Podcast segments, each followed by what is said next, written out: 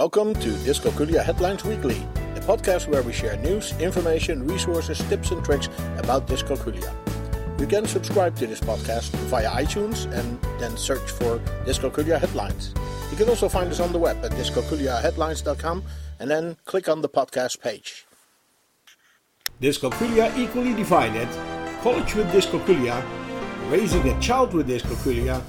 This is why kids seem to hate math. Do preschoolers understand zero? This is a podcast for week 30 of 2021, and welcome Dr. Schroeder, the founder of Dyscalculia Services, to help us review the links of this week.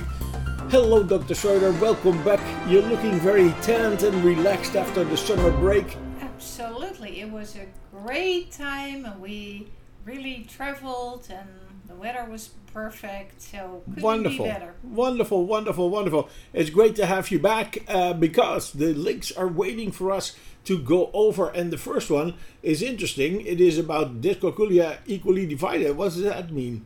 Yeah, this interesting new research that came out and is uh, referenced here by Dr. Diana Potter from Daytona Beach. And she tells us that the ratio of male to female with learning disabilities seemed to have been 3 to 1 before, but now turns out to be very close to 1 to 1.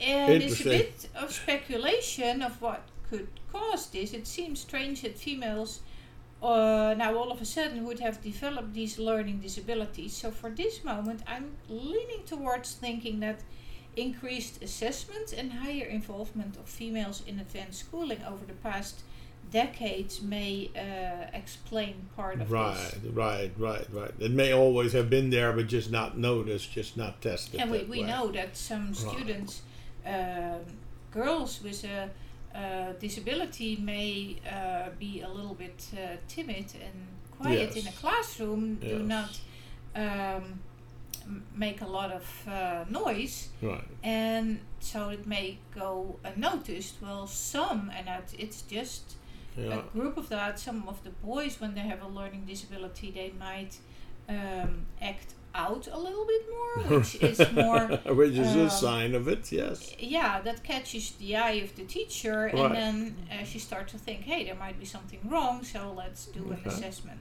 Interesting, interesting, interesting. Our next link talks about college with dyscalculia. And so the question would be is that possible? There's a video, let's listen in for a bit.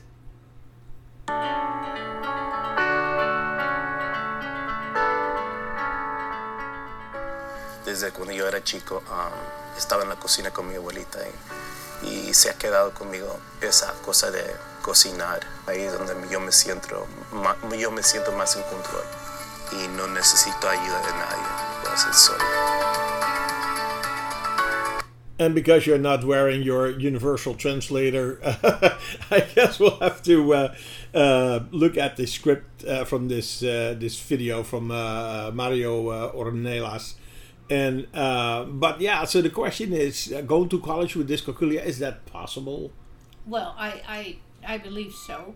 Well, if my daughter, who's severely dyslexic, can get uh, her PhD, then the world should be also wide open for those uh, with the proper support, obviously, uh, want to continue their education if they have dyscalculia. Right. So the video here shows Mario Ornelas, we, we just uh, heard him, who after finding out that he has learning disabilities continues to pursue a college education and eventually succeeded.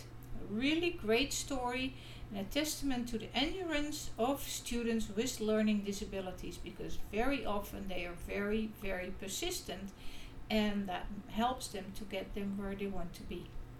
Right. Okay, so that's a very encouraging, uh, very encouraging message that we have. Now, the next one is about raising a child with dyscalculia.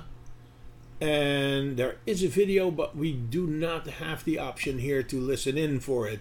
But it is a story, and I think you know more about it. Yeah, I, I uh, saw it, and um, it's about a grandmother who had to, it's a very sad story, to take over the upbringing of her grandchild when her daughter passed away.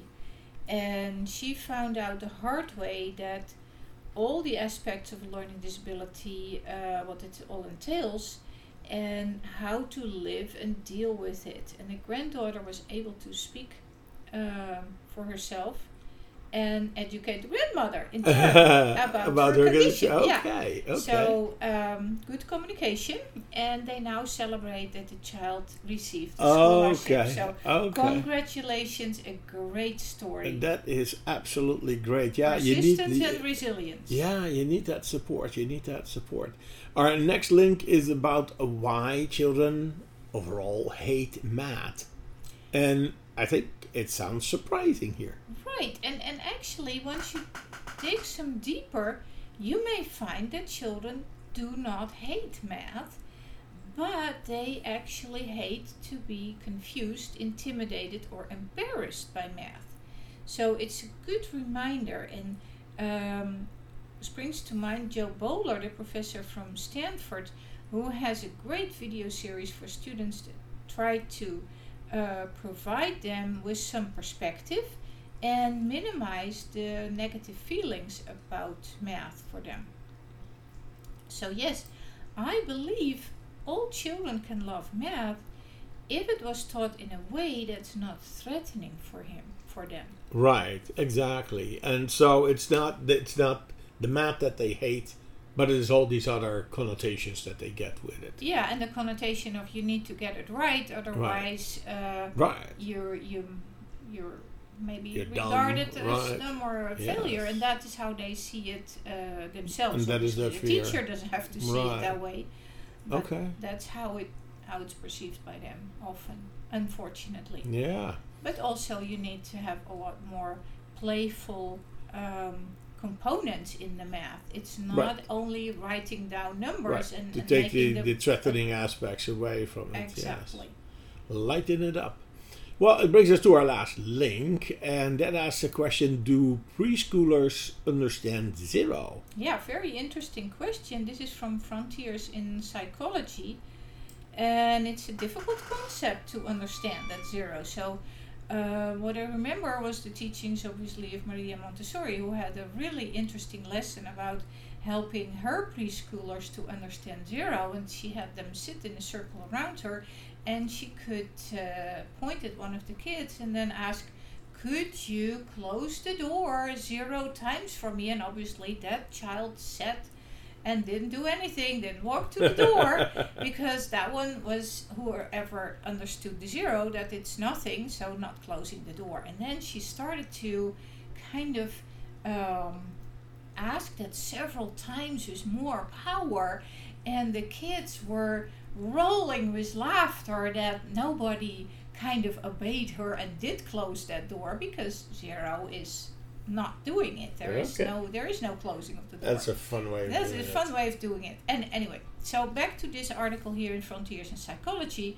Uh, certainly, preschoolers will have uh, trouble uh, getting their minds around the zero concept.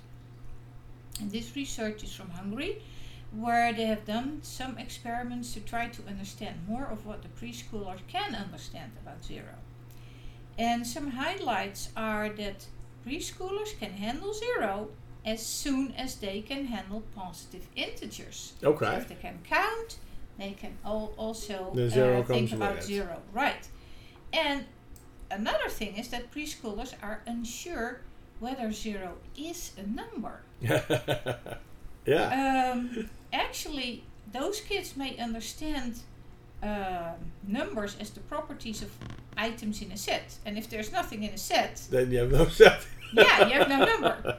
So sometimes they understand the zero even earlier than the cardinality principle. So if you count Okay. that the last uh, number you hear is actually the number of items in the set. Okay.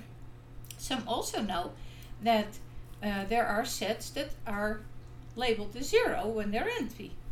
However, uh, those uh, preschoolers are unsure whether zero is a number. that is so funny. Um, and the results identify three uh, components of how they can think about zero. Okay. So, operational knowledge, so do something with a zero. If I add zero to uh, my bowl of cookies, Yeah. nothing ha- happens. Uh, the linguistic knowledge, so so knowing the the word and the meta knowledge. So to um, uh, make a conclusion, they uh, these researchers propose that preschoolers can understand numbers as the properties of items or objects in in a set in a group. Right. And in this view, for them, zero is not regarded as a number Because an empty set, set, does not include like any said, items. exactly. And missing items cannot have properties. Right. So um, that's how they think about it, and this model can explain why zero is handled correctly in numerical tasks, even though it's not regarded as a number. And Right. Well, as you can see, it's not an easy thing for those little people to get, to get their head uh, around. And in my experience, it, it continues to be a challenge. Definitely, definitely. Okay, well, that's uh, it's a fun topic with the little guys. Um, okay, thank, uh, thank you very much, Dr. Schroeder, for your insights, uh, your views on our news, and uh, we hope to see you again uh, next week. Uh, Dr. Schroeder, the founder of Dyscalculia Services, she dedicates her life to increasing the awareness of dyscalculia in the world. And for that, she has a website where you can find all of her trainings. And her trainings are all online, so you could take advantage of that. Go to dyscalculiatraining.org and you'll find everything there. Dyscalculia Headlines Weekly is a production from dyscalculiaheadlines.com. You can find us on the web at dyscalculiaheadlines.com and we are on Twitter at discoculiahead. You can also find us on Facebook, we have a board on Pinterest and on Flipboard.